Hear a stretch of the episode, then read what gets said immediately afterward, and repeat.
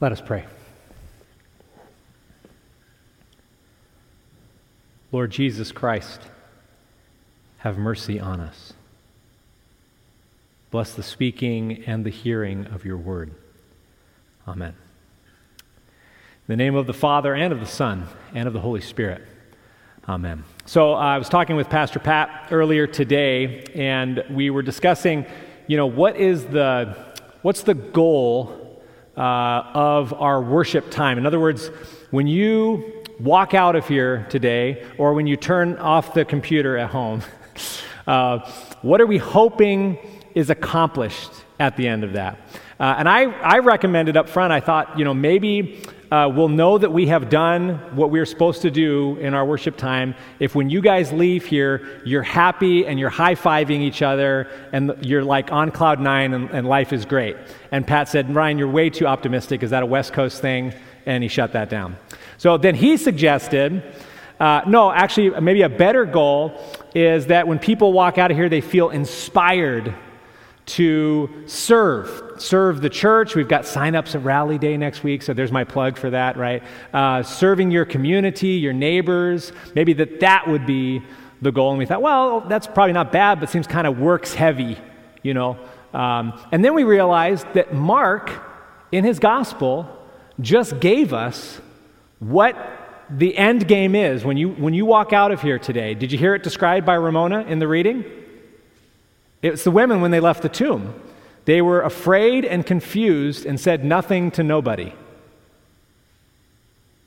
Oh, I can tell you guys are all confused by what I just said. That's supposed to be a joke. I knew it would fall flat, but I wanted to say it anyway because we would know that that is definitely not the goal that we have. We do not want to walk out of our time of worship of God, to hear His word and to receive the sacrament and to sing His praises. We do not want to walk out of here afraid and confused and speechless, right?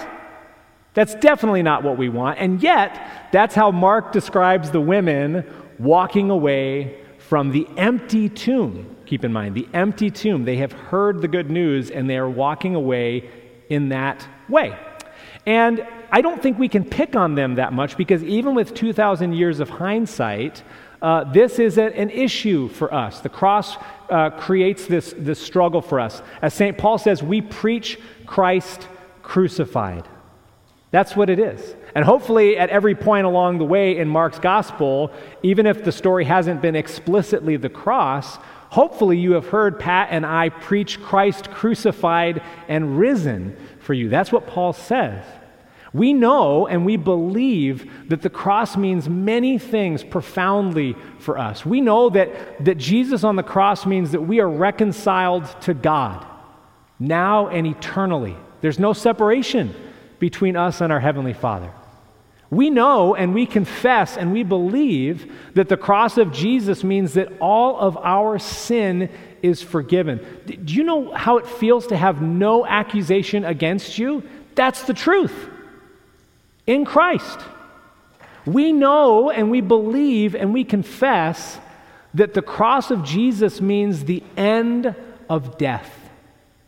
That death does not have the final word about us.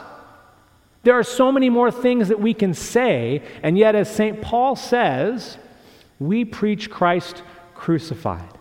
And Paul says, mind you, not me, but Paul says that the cross is foolishness to the world. It's a stumbling block. It creates sometimes in our hearts or in the world around us fear and confusion and maybe leaves us speechless, right? All mouths are stopped in that space. And we see today in Mark's gospel that Jesus' followers are not having a mental exercise about what the cross is supposed to mean. They're just experiencing the cross right then and there. And it is disorienting for them. It's disorienting for the disciples, it's disorienting for the women. Uh, it just throws everything into chaos. And I think what Mark is actually wanting us to do, what he's actually trying to do pastorally for us, is he's inviting us to reflect on our experiences of the cross. He's inviting us to reflect on our experiences of the cross and also to hear Jesus' word of comfort. So, what about you? What is your experience of the cross? There are three things that stand out to me in Mark's reading today that I think are very relatable to each of us. The first is humiliation. Humiliation. I don't know if any of us here have experienced kind of humiliation into our adult years. That can be a very challenging thing to do. You know, whenever people get up in front of others and receive an award, and they always say, I'm so humbled by this experience. That is not what is happening. They're being glorified, right? They're not being humbled.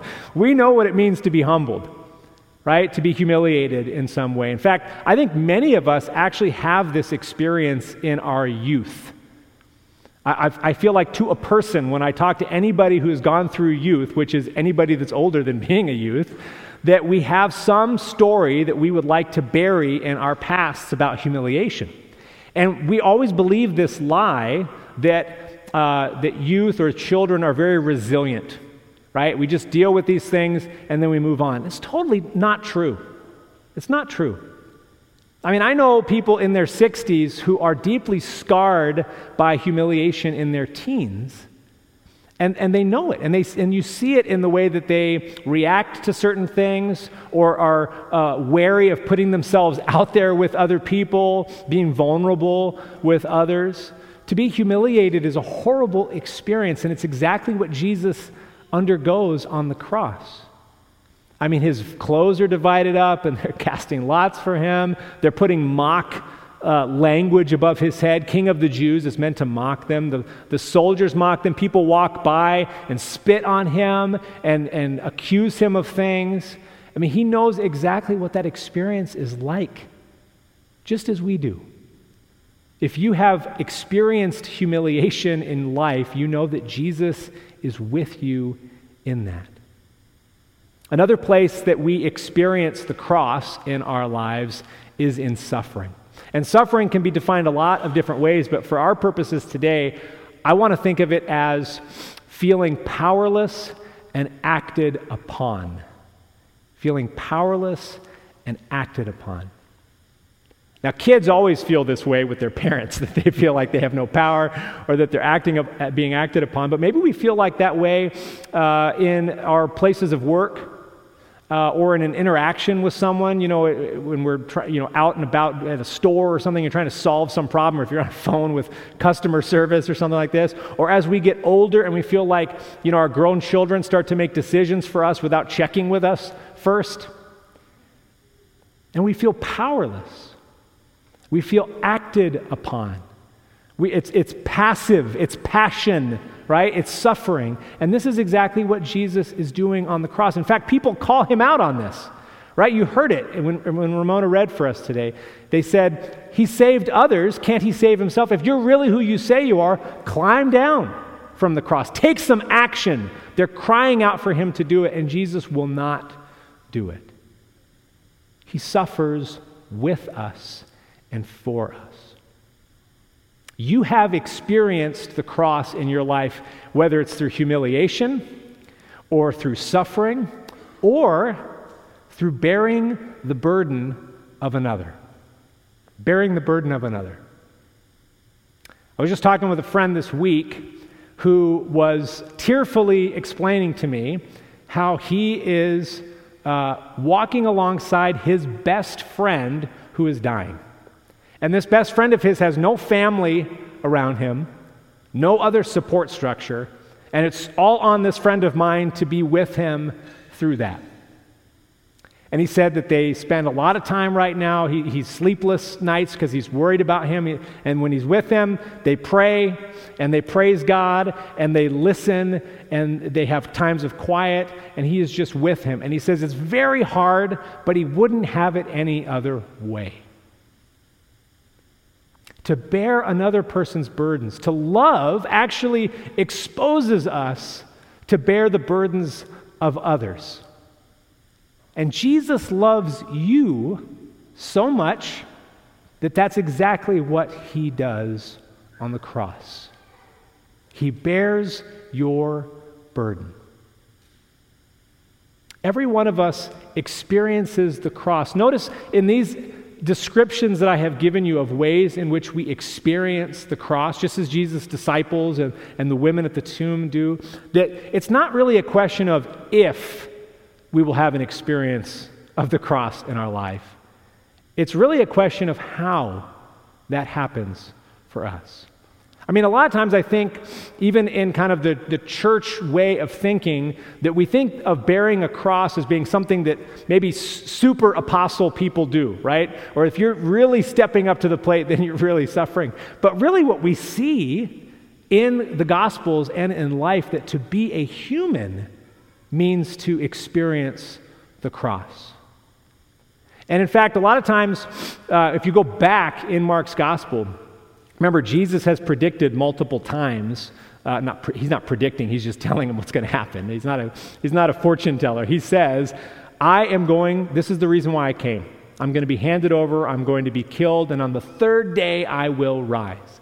And in one of those instances, when he describes this for the disciples, he also tells them that he says, If you want to be one of my disciples, what will happen is you will deny yourself, you will pick up your cross, and you will follow me. Do you guys remember this? These words from Jesus deny yourself, pick up your cross, and follow me. And I've been thinking about that, those words a lot over this summer as we've read through Mark's gospel. And I think sometimes we have a tendency uh, as the church to make this kind of a, an extra level of your commitment to Jesus. Right? If you're really, I mean, there's those people who kind of, you know, maybe they listen to the word, maybe they think about Jesus a little bit, but if you're really a disciple, then you will deny yourself, you'll pick up your cross, and you'll follow Jesus. So we just add an extra layer of, of effort on you. But when you look at Mark's gospel, something profound actually happens here. Because Jesus says these words to the disciples, right? To Peter and the rest of the disciples. And where are they in the story that we just heard? They're gone. They're gone. All of them. At the moment when Jesus needs them, they have not denied themselves. They are not, in fact, Peter denied Jesus. They are not picking up their cross. They're fleeing and they are not following Jesus. But you know who does carry this out? This random dude, Simon of Cyrene. We heard him at the very beginning of chapter 15, and he literally does exactly what Jesus describes. And notice what he does here. So he's walking along the way, and they force him to pick up the cross, and he does this. And to me, Simon carrying out these words of Jesus is actually sweet relief to you and I because it's the focus here is not about self and our cross, but about following Jesus. It's like St. Paul says faith, hope, and love, but the greatest of these is love. Deny yourself, pick up your cross, but the greatest of these is Jesus, following Jesus. And you see that with Simon. Notice, first of all, that when it comes to the crosses that we bear in our lives, you don't get to choose your cross. You don't get to choose it. Which means you don't have to create some grand story about your own self martyrdom. You don't have to go looking for trouble. Because Simon doesn't go looking for it. He's on his way to work. One translation I read says, on his way to work, and they stop him along the way and they force him to carry Jesus' cross with him. God's encouragement to us is not to go looking for the cross, but simply to be ready to pick it up when it comes. You don't have to go looking for it. Secondly, you don't carry your cross alone. You don't carry your cross alone. The only person in Mark's gospel, other than Jesus, who actually picks up the cross is Simon. And is it his? No. It's not his. He picks up a cross, but it's not his own to bear. He's actually just carrying it for a time. The total burden will be placed on Christ. And this is why Jesus says, my yoke is easy and my burden is light. It's because He takes the burden. It's not yours alone to bear. You don't choose your cross, you don't carry it alone, and Jesus leads you. I imagine as Simon is asked or forced to pick up this cross and follow Jesus, that he literally follows Jesus along the way. He's following Jesus, not to his own end and suffering, but to Jesus who saved others, as the people in the crowd rightly said, even though they were wrong in their intentions, they said the truth. He saved others. And Simon is following Jesus in that way. And at the very end of the reading that we heard, that's Jesus' invitation as well. He, he tells the, the angel that's there at the tomb, tells the women, tell his disciples that he goes on ahead of you. He goes on ahead of you to Galilee, which is where they've retreated to, with their tail between their legs. But Jesus is faithful, and he goes ahead of them. You don't choose your cross, you don't bear it alone. Jesus leads your way. And so, Mark is letting us know today that Jesus is faithful, that his word of promise is enough, that he is risen from the dead. And he leads us through our crosses in this life to life everlasting with him. In the name of the Father and of the Son and of the Holy Spirit. Amen.